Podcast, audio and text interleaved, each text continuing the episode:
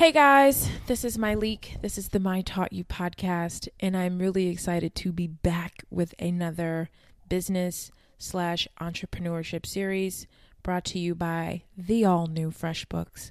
Um, I know on this podcast we've been having so much fun with our guests, which will be back. Um, but I know a lot of you are fans of business and entrepreneurship like I am. So today I did my best to put together what I would believe to be the top five books um, that would be beneficial to an entrepreneur.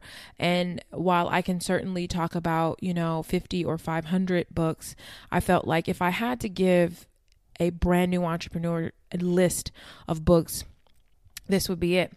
Um, this series is brought to you by the all new FreshBooks and I'm really excited about the all new FreshBooks because I tried it. Um, I have a uh, I have a membership over there, and I've been giving it a go, and what I love about this uh, accounting software. So, for those of you who are entrepreneurs, um, are thinking about being an entrepreneur, and if you are a freelancer, um, you are an entrepreneur, I know how busy it is, right? It's just like you've got several projects, you have a meeting coming up. Uh, where's my lunch? You have so many things to do that sometimes we put the business of our business on the back burner, which we cannot do because we must be organized and we got to make sure we're getting our money. Um, the all new FreshBooks has so many amazing new features. Uh, the features that have stood out to me so far have been the all new dashboard. Um, the FreshBooks dashboard has been curated to answer the one burning question for any small business owner how is my business doing? No more guessing games on what's owed, overdue, or whether or not you're in the red. So, literally, you log in, you're at the dashboard, and every day that you log in, you know exactly how you're doing, what pace you're on. And that's the thing that I like the most is that I love to know, like, how am I pacing this month versus last month? Um, another really cool feature that I enjoyed is the notification center. So, the new notification center is like your personal personal assistant telling you what's changed in your business since you last logged in and what should be dealt with. Things like overdue notices, right? Um, this lets you focus on what's needed to get done and help you get back to your work faster. FreshBooks, of course, is offering a 30 day, unrestricted free trial to my listeners. To claim it, all you have to do is go to freshbooks.com backslash my taught you and enter my taught you in the how did you hear about us section. Very simple. I know you're going to like it. I love it when you guys tweet me that you've tried it. Um, it's helping to keep you organized. You can, people can, you can invoice and people can pay you right there on the spot. And you know me, I'm all about getting my money and making it easy for people to pay me. So um, check it out freshbooks.com backslash my taught you. Putting this uh, list of books together was a challenge because I was just like, if I had to come up with a list of five, you know, sometimes people just want to know where do I start. So, starting now, this is my top five books on entrepreneurship. Number one, The E Myth Revisited Why Most Small Businesses Don't Work and What to Do About It by Michael Gerber. So, the E Myth Revisited was recommended to me by my really good friend Spencer Humphrey. He is on the gram as Black Tie ATL. Spencer is a serial entrepreneur, and before I decided to take like the deepest dive into entrepreneurship, I started meeting with a lot of friends that I have that are that were already doing it. And so that's always the a great first step to take if you're considering entrepreneurship is look around and see who's doing it. And it doesn't necessarily have to be in the same field as you. Um, you just want to know how they started and what what they're doing.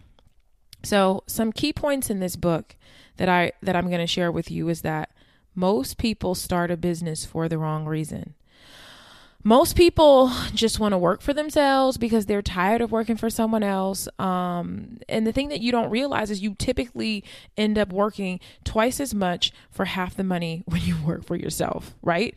Um, sometimes that can be the issue, or they start businesses because they are good at something not really not realizing that the technical work is such a small part of the business. So let's just say you're a phenomenal you know you you do a great job cutting hair and you decide that you're going to open a salon. You don't realize that like being able to cut hair well is the sort of lowest uh priority in terms of being a business uh, you know it just is and so uh, Michael Gerber goes on, goes on to say that people make less money in their businesses because they're doing the wrong work.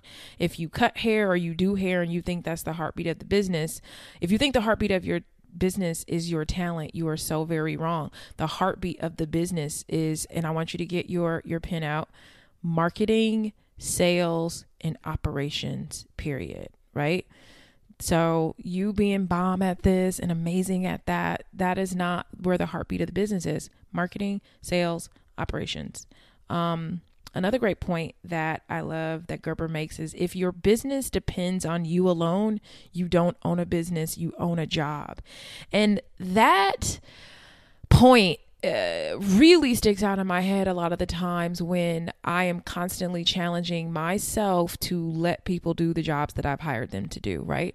I think it's we start these businesses, we start working and we start to feel like, "Oh my god, if I don't if I'm not there to oversee everything, if I'm not there to inject myself in every single moment, it's not happening correctly." And the truth is that if if every function of the job needs you, um, you you aren't running a company you're owning a job and that is is not something that we should be doing um, a nice quote from the book the work we do is a reflection of who we are if we're sloppy at it, it's because we're sloppy inside. If we're late at it, it's because we're late inside. If we're bored by it, it's because we're bored inside with ourselves, not with the work.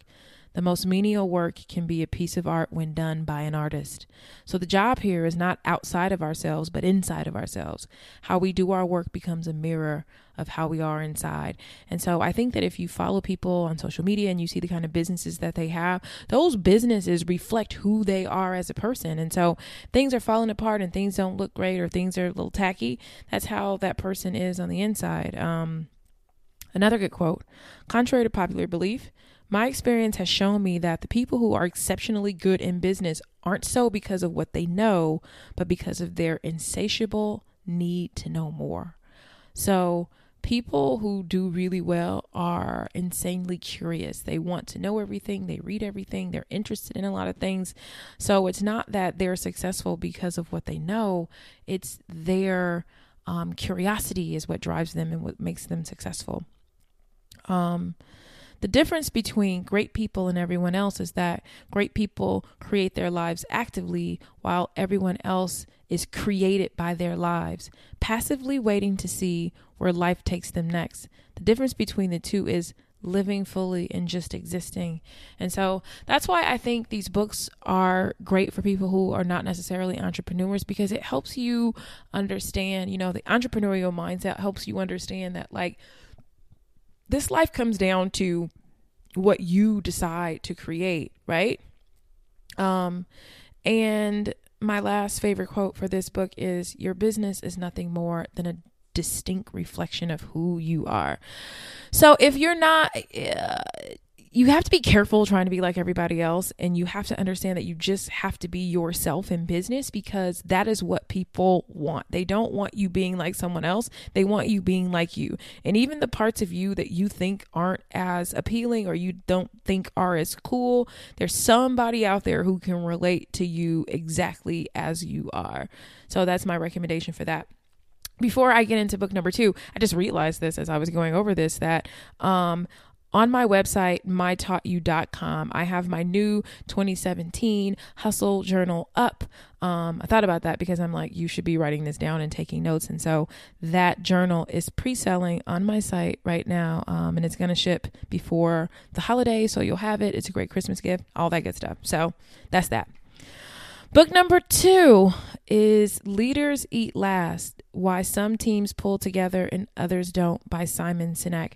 Uh, Simon, uh, I mentioned this in another podcast, can do no wrong. He has some really great books um, and some of my favorite notes and quotes from that book are I have a lot of them. Um, as the Zen Buddhist saying goes, how you do anything is how you do everything. And I really just believe that to be true.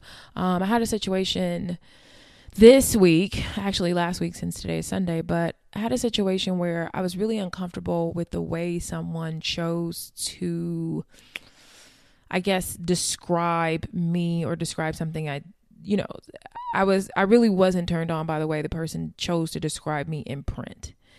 And so, because of this saying and what I believe to be true is like how you do one thing is how you do all things.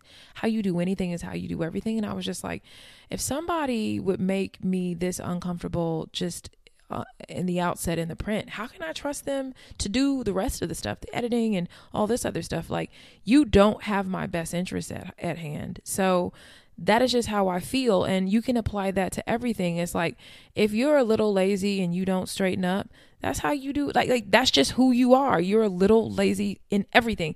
You're not to be, "Oh, you know, I'm disciplined about this, but I'm not about that about that." No, how you do one thing is how you do all things. Um but about this book, that's sort of like that's one of the quotes from the book, and sort of like Simon Simon's mindset. And Simon goes deep into the roots of human biology and psychology to investigate what makes a great leader.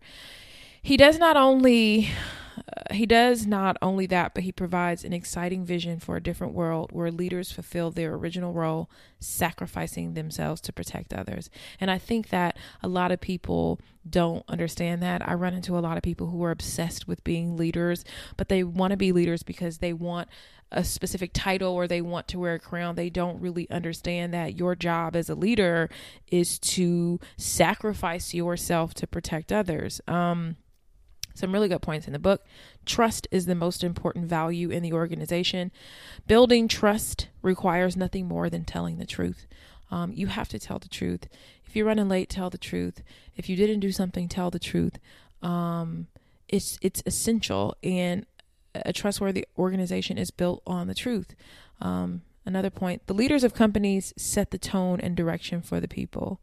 Hypocrites, liars, and self interested leaders create cultures filled with hypocrites, liars, and self interested employees. The leaders of companies who tell the truth, in contrast, will create a culture of people who tell the truth.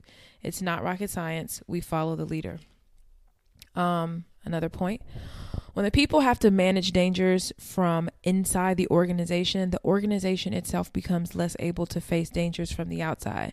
I found that to be really important, and I consider it one of my guiding lights professionally is that I have to, I believe as a leader, it is my job to keep the internal environment progressive um, and safe so that we are strong enough to fight off any sort of like outside things. If we have, I know that my team is useless if at any point we have turmoil on the inside. And it's like, what is turmoil? turmoil can be um, an employee who doesn't really want to be there anymore and instead of you know I, I, know sometimes it's hard for people to come to terms with that themselves it's like if you um, don't want to be there, your unconscious and subconscious behavior um, has the ability to infect other people. And if you are a true leader, it is your job to figure out who these people are, have conversations with them. And if you still don't see anything happening, it's your job to remove the cancer. Um, and that whole saying, one bad apple spoils a bunch and all that, it's true. It is very true.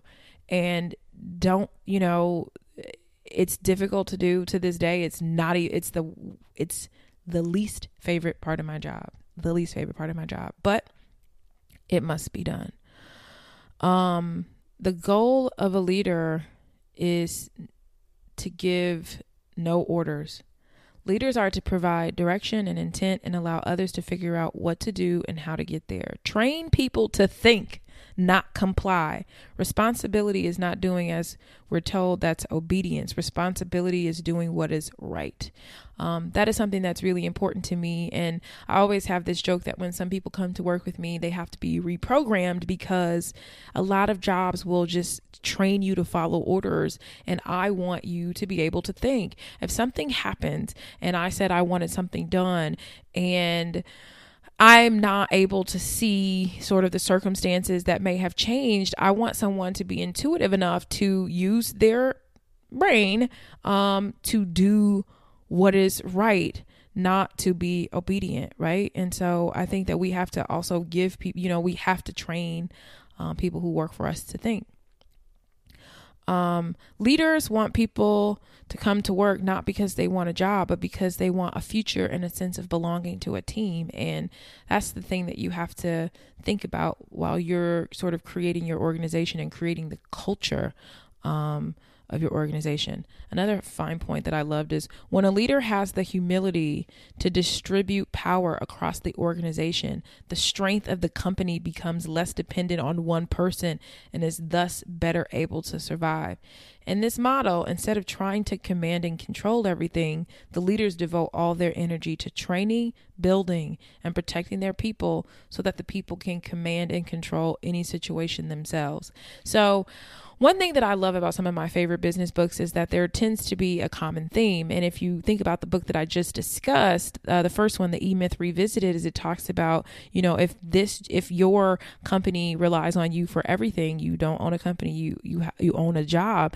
And I think that this is a weave that you can connect that like you have to distribute power across the organization so that the organization will be better able to survive. Like without you, if you fall ill, if you need to travel, if something comes up, you've got to set yourself up that like this machine can roll without you. Um, so another really good point that I love from this book is like uh, visions. This is a quote: visions of being the best, visions of being the biggest, the best, or most respected, or in other words, um, or any other words that so often show up in vision statements are useless if we want to inspire people to work hard to achieve those visions. So, if you're concerned about being the best and being the biggest and being the most respected, that's not a really great place to have a vision. A good vision statement explains in specific terms what the world would look like if everything the company did was wildly successful. So, um, they use use this example. Dr. Martin Luther King told us that he had a dream that one day little black boys and black girls will be able to join hands with the little white boys and white girls as sisters and brothers. If your actions inspire others to dream more, learn more, do more, and become more, you are a leader. And that's really the essence of what a leader is. And so if you want to just be like hashtag girl boss, hashtag boss babe, and all that, that's not really what it is. Um, so, letting someone into an organization is like adopting a child. I could not agree with that more. It says being a leader is like being a parent, and the company is like a new family to join. To treat people like a family, to sacrifice the numbers to save the people, and not sacrifice the people to save the numbers. And so, you have to value people. You have to value the organization. You have to look at it as like every time someone comes in, this person is a new member of the family. Um, and this is the last point from this book. Managers look after short term goals, leaders look after long term goals. Let that marinate. Let that marinate. Okay. You likely won't be surprised by book number three. Book number three is the Tipping Point How Little Things Can Make a Big Difference by Malcolm Gladwell. Malcolm Gladwell is just amazing. Um, if you haven't listened to his revisionist podcast, do yourself a favor and get in on that. This book was recommended to me by my friend Nick. Um, before I became an entrepreneur, I moved to Atlanta, and Nick suggested that I read this book. And this is Malcolm Gladwell's first book. Um, the tipping point is an analysis of how trends are sparked and take hold. Um, Gladwell defines a tipping point as the moment of critical mass, the threshold, or the boiling point. Um, so, this is a book that seeks to explain and describe the mysterious sociological changes that mark everyday life. Um, ideas, products, and messages and behaviors spread like viruses do. And so, I really like this book and thought about it heavily before I started a brand because I knew that it was going to be important to me to create something that would spread like a virus, if you will. Um, and it's it's a really um, it's I, I feel like it's academic you know it's academic in the way it is it is explained but if you think for a second that things that sort of just take off don't have any um, heartbeat or don't have any thought to them um, these epidemics these things that have become epidemics you, uh, you're sadly mistaken so Malcolm Gladwell describes the three rules of e- epidemics or the three agents of change as the law of the few, the stickiness factor, and the power of context. I'm not going to um, go off the deep end and explain those to you.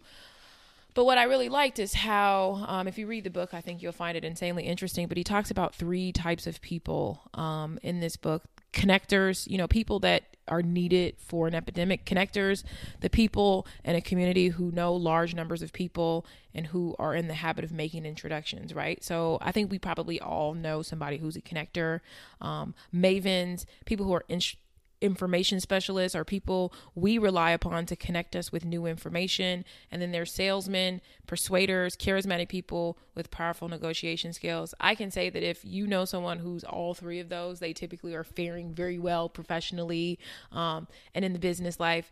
Two, I'm gonna uh, if you haven't read Outliers, also um, do yourself and, and, do yourself a favor and check that one out too. But Outliers, the story of success. Um, two favorite quotes from that book it is those who are successful, in other words, who are most likely to be given the kinds of special opportunities that lead to further success. It's the rich who get the biggest tax breaks. It's the nine and 10 year olds who get the most coaching and practice. Um, I made, I made a mistake on that. Let me start over. It's the rich who get the biggest tax breaks. It's the best students who get the best teaching and most attention. It's the biggest 9 and 10 year olds who get the most coaching and practice. Success is the result of what socio- sociologists like to call a cumulative advantage. And so that made me think of something that my friend Ken always says it's hard to make a little money, easy to make a lot. And I just think it's this the the story of success is such that people who are the best get the best of things and they get the most attention. So it seems like they're constantly on this sort of success wheel. So my thought on that would be if you just work hard to be the best at something, you will get more attention, you will get better training, and you will get better and better by being the best. Um, and another quote, the last one before we move on to the next book is if you work hard enough and assert yourself and use your imagination, you can shape the world to your desires. And I really do believe that. I do believe that doesn't matter where you came from, it doesn't matter, you know, what happened. If you work really hard and assert yourself, and you must use your imagination, not someone else's, not someone else's vision. It has to be your imagination. You can shape the world um, to your desires and have the kind of life that you want. Okay. Book number four is a book from 1994, which you probably like. This is an old school book uh, that is very personal to me.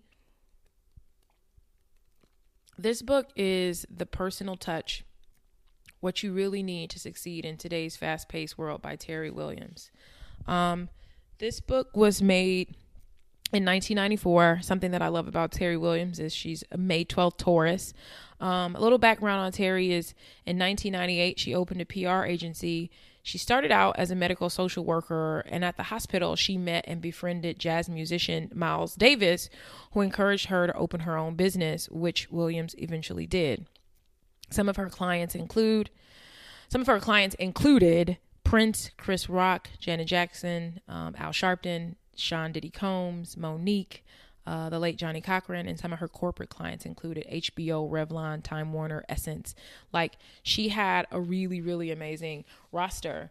Um, this book really helped me because I felt like, uh, first, I'll tell you the story. Um, the summer before I graduated college, Essence Magazine sponsored me for an internship. And, excuse me, as a part of the internship, uh, as a part of the internship, they had all these different like breakout sessions with all these amazing people and I'll never forget the lunch that we all of the interns had with Terrie Williams. And at that meeting, she gave us all her book and I was just so blown away. Um, and I'm going to read you these and I'll put the link in here, but uh, Terrie's 21 ways to promote yourself in business. Now, I was so blown away by these this book because I felt like you can have all the talent and have all the skills, but there's that extra stuff, you know, the je ne sais quoi, whatever they call it. Like there's this stuff, the romance that I think that that really pushes people ahead, like the things you do different from everyone else. And so I could not put this book down. I think I read it in like two days, and I wrote Terrie a thank you note from the internship. You know, I had her address her from her business card and I wrote her a thank you. And I'll never forget that she called me in my office as an intern to thank me. And I was like, this is a woman who gets it, who's not just talking the talk, she's walking the walk. But these are the 21 ways to promote yourself in business. Number one, know that your reputation is valuable and that it often reaches people before you do. Um, with that in mind, understand the importance of how you interact with people. Be sincere, be honest, be prepared, be professional, be thorough, be efficient, and deliver. Terrie says, Do what you say you're going to do. Getting noticed takes hard work, but it's a very small part of the total picture. If you can't deliver on time, and reasons for this should have only to do with circumstances beyond your control, then pick up the phone ASAP and say so, and make sure you meet the next deadline you've set return all phone calls and emails and make sure someone in your organization returns them. You never know why a person may be calling. Um, another really good point is be visible. Go to professional seminars, lunches, receptions, any kind of gathering of folks. Don't be afraid to attend a function alone. You may find you know someone when you get there, and if you don't, you'll meet someone. The point is, you have to be out there for people to notice you. Um, so there's 21 points. I'm going to pick some more of my favorite. Try to develop a knack for remembering names. Um, be an active listener while you're engaged in conversation. If you feel yourself becoming bored or distracted, just politely excuse yourself.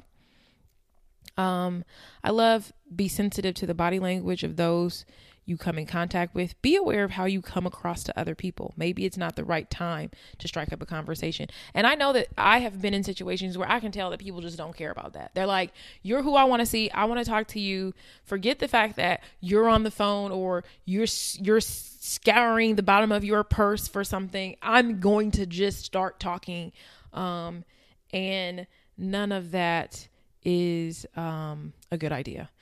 Terrie also says to know your profession. And I think so many people don't do this. You get a job and then you don't stay on top of what it is that you got hired to do. Stay abreast of all of the latest trends and developments in your field and in your geographic area. Um, keep a supply of greeting cards for all occasions. I mean, I do that. And I think that this one that Terrie says, write, write, write. Send letters and emails to people you want to do business with. Say hello, congratulations. I like your work, your style, your recent remarks, your article. Many valuable professional relationships uh, are started that way. So that is something else to remember. And I know this should go without saying, but Remember to say thank you. It's amazing how few people invest the time to express gratitude for a favor or a job well done. Remember that people don't have to do anything for you. It's all about developing a winning style and cultivating relationships that can be instrumental in opening doors you never dreamed could be open for you. Work hard to achieve your goal. So, those are just a few of some of Terrie's like personal touch things. If you want to find out more personal touch things, please pick up The Personal Touch by Terrie Williams. And Terrie is T E R R I E. That is a book that if anyone starts working with me, it is the first book that I have everyone read because that is sort of like my motto. Book number five, I think you're going to love this book, uh, is You Are a Brand. And it's the letter U, the letter R, the letter A, brand. How Smart People Brand Themselves for Business Success by Catherine Kaputa, I think. Um, this book is about how to control the way people who can affect your success perceive you. So, my favorite chapter is chapter five in this book. I think it starts on page 67, but chapter five is about self branding. And she says, a self brand is a person, a self brand is described as such. A person represents a skill set. A self brand represents a big idea or a belief system that other people find special and relevant. And so, chapter five says, use the pr- principles of visual identity to create a powerful self brand package. So, um, so often I think that people don't think about the strongest thing that they can do to brand themselves and it's their visual identity. It's how they look on the outside. And so she goes on to talk about how visuals speak a good universal language. No matter where someone is in the world you know if they're on your instagram and they see your visual or if someone has never met you when you walk up what you're wearing is super important what is your visual identity saying what does your entire package say about you? And I know everybody constantly uses this um, example, but we know that like a lot of times hairstylists aren't pulled together. Their hair isn't together because they haven't made the time to do that. But there is something to be said about, um, you know, your visual identity and what your hair says about what you do. Um, clothes communicate what you do for a living, you know, or where you may be on a socioeconomic scale. So, clothes are such a strong branding device. And um, if I had to do a little sub book inside of this book, there is a book that I love called It, I T exclamation part exclamation mark i'm sorry by paula froelich and and that's f o f r o e L I C H. So Paula Froelich, F R O E L I C H. Trying to remember that off the dome, but it's a phenomenal book where she talks about how, as being a former writer for, um, I think it's the New York Post, how she understood how celebrities are celebrities and how, you know, if you think that Beyonce is just walking out the door, you know, those candidates, that's not a candidate, and how we can um, sort of manage the perception that people have of us by our appearance. Um, and so, a really great story in this chapter that she tells is remember the gray poncho Martha Stewart wore when she was released from prison, um, made by an inmate? That's branding. Um, it said she was back on top of her game. She could make lemons out of lemonade. She can pluck style from anywhere because that's what her brand is. And she is stronger because of this experience. And so, you have to look the part to get the part, but you don't want to look too perfect, right? And I know you're just like, oh my God, you just told me to make sure that I have it all together. But um, Catherine says, most people find perfection a barrier to likability. So if every single thing about you is just perfect, people you you you introduce the barrier of likability. So it's okay if you have a stray hair or two. It's okay if your face ain't not beat to the gods every day. It's okay if you've got a wrinkle or two, but you know, you also you always want to make sure you have your pieces pulled together. Um, she says, "Don't ignore your hair; it can become one of your greatest branding tools." She uses Dolly Parton, Don King, and dare I say Donald Trump um, as examples of how you can use your hair um, to brand you. And I think if you think about the um, the Urban Bush Babes, I think their hair brands them. I think Taryn Guy, um, her hair is her brand. There are so many women out there who um, their their hair is their brand, and so she says have a trademark or signature accessory that creates a visual identifier that works as a branding device. And so the first thought to me was Iris Apfel, like the older woman who wears those glasses, like that is a signature accessory. So this is obviously my list, and there are more than five books that have shaped my professional life, but these I believe are a great place to start. Um, biographies of people you love are also really great when you're thinking about entering a business. Um, stories of the making of brands that you're a fan of are also books that you should look into. So um, I know that. Uh, is it Tara, Tamara Mellon who who worked with Prada has a great book, and I know that the Gilt Groupe girls have a book, and the Nasty Gal girl has the book. Uh, Sophia Amoruso, Girl Boss. There are so many um, books that you can read. So a lot of times people are like, "Oh my God, how did you start a business?" I've I've never really read a book that somebody doesn't really tell you how they did it. So do some research. Look at brands that you love, like the Kind Bar story. They have a book. Um, all of the information is out there, and nearly every big company has told the story of how they started. It's just up to you to find it. So, if you want more books uh, recommended by me, my book list is on my website under the books tab, mytaughtyou.com. You can remember to pre order my 2017 journal on my site right now as well. Once again, this podcast was brought to you by the all new FreshBooks try my free 30 day trial at freshbooks.com backslash my taught you. Thanks, guys.